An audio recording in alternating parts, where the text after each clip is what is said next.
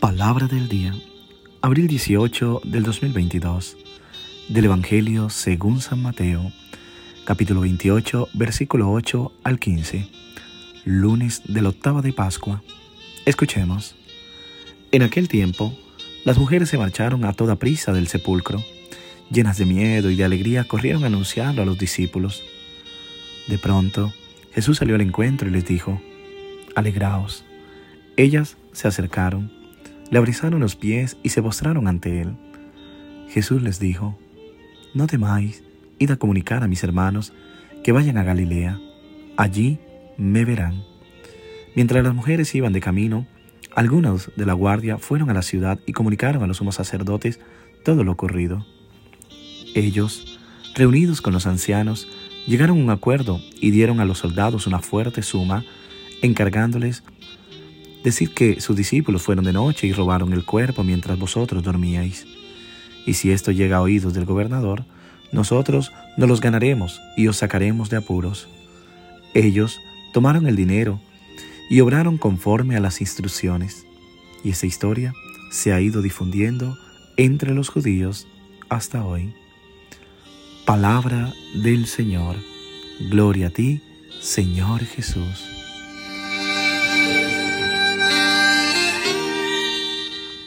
¿Qué tal mis queridos hermanos y hermanas?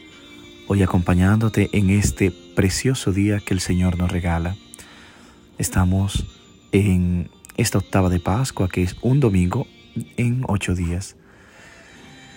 Hoy le pido a Dios que te bendiga abundantemente, que esa vida que hemos contemplado en la resurrección se haga vida en tu vida y que hoy realmente el Señor rompa toda cadena de muerte, que hoy el Señor obre con poder en ti y en todos los tuyos.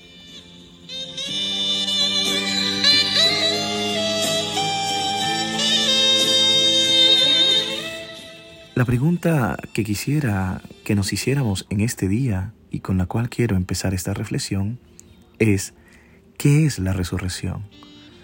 La resurrección no debe confundirse con la inmortalidad del alma. Si el alma es inmortal, no necesita ser resucitada. Esa es la lógica. La resurrección no se trata del alma, se trata del cuerpo, que tanto es lo que nos interesa. Es la resurrección del cuerpo.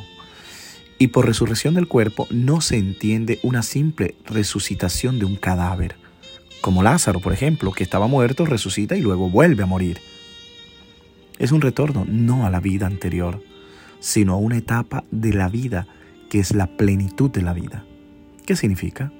Significa devolver a la vida el cuerpo, con el cuerpo, en una condición totalmente nueva, que es la condición típica del Hijo de Dios, que tiene el Espíritu de Dios, tiene la vida de Dios.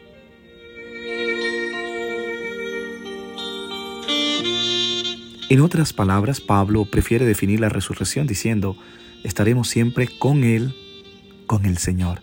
Es decir, la resurrección se define a través del complemento de la compañía. Estaremos siempre con el Señor de la vida. El compañerismo determina vuestro tipo de vida, entre amigos, o se parece o se hace semejante. Entonces seremos transformados en el Hijo.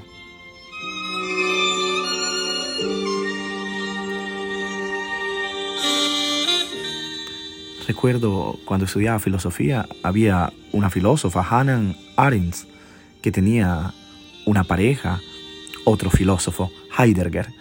Heidegger, que era un filósofo existencialista, decía que nacíamos para morir, que el hombre fue un, ser humano hecho para la muerte. Y ella en cambio decía, moríamos para vivir. No nacimos para morir. Preferimos morir para vivir.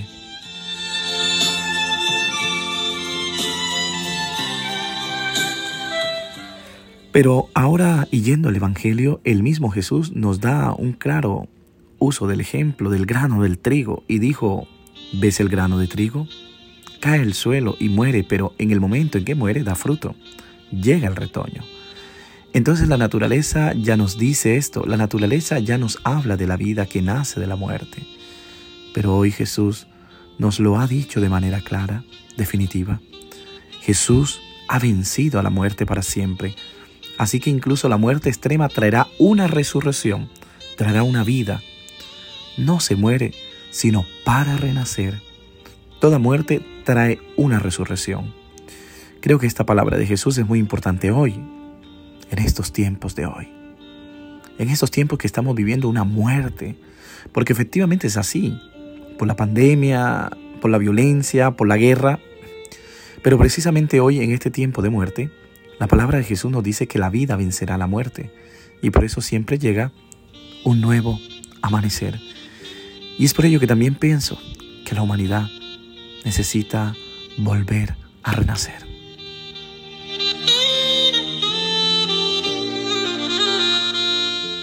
En el Evangelio notamos que justo cuando la noche es más oscura, que el amanecer es más hermoso, funciona así. Así que hoy Jesús va a vencer la muerte y triunfa para siempre.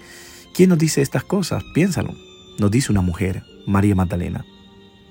Dije antes, cuando iré al cielo, esperemos. Iré donde María Magdalena y me dirá, ¿qué vistes ese día? Porque lo que María Magdalena vio es único. María Magdalena vio la tumba de Cristo viviente, la gloria de Cristo resucitado que estaba vacía.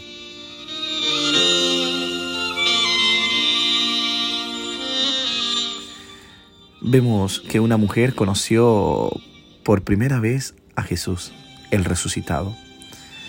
Entonces se vio el sudario y sus vestiduras. El sudario es lo que se ponían en la frente y la vestidura son aquellas sábanas de lino que envuelven a los muertos. Tenemos esa tela en Turín, es la sábana santa que todos conocemos. La sábana santa está en Manopelo. Dos signos misteriosos que siempre son objetos de valoración, pero una cosa que me sorprende es que colocamos supuestos. Tienen el mismo rostro, son perfectamente idénticos, pero provienen de dos historias tan diferentes. Entonces, si estamos seguros, Cristo ha resucitado verdaderamente. Este es el anuncio de Pascua. En Oriente se dice así, Cristo ha resucitado, y el otro responde, sí, ha resucitado de verdad.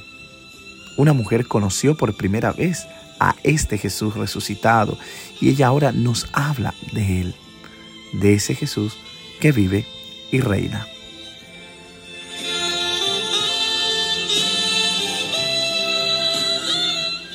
Ante esta octava de Pascua que estamos celebrando, queridos hermanos y hermanas, qué bueno es haber aprendido todo esto de la resurrección. La resurrección que es la vida, es lo que el Espíritu Santo ha hecho de levantar a Jesús del sepulcro. Hoy pidamos al Señor que sea Él el que resucite nuestros corazones también y nos llene de vida. Que Dios te bendiga en el nombre del Padre, del Hijo y del Espíritu Santo. Amén. Te deseo un hermoso día.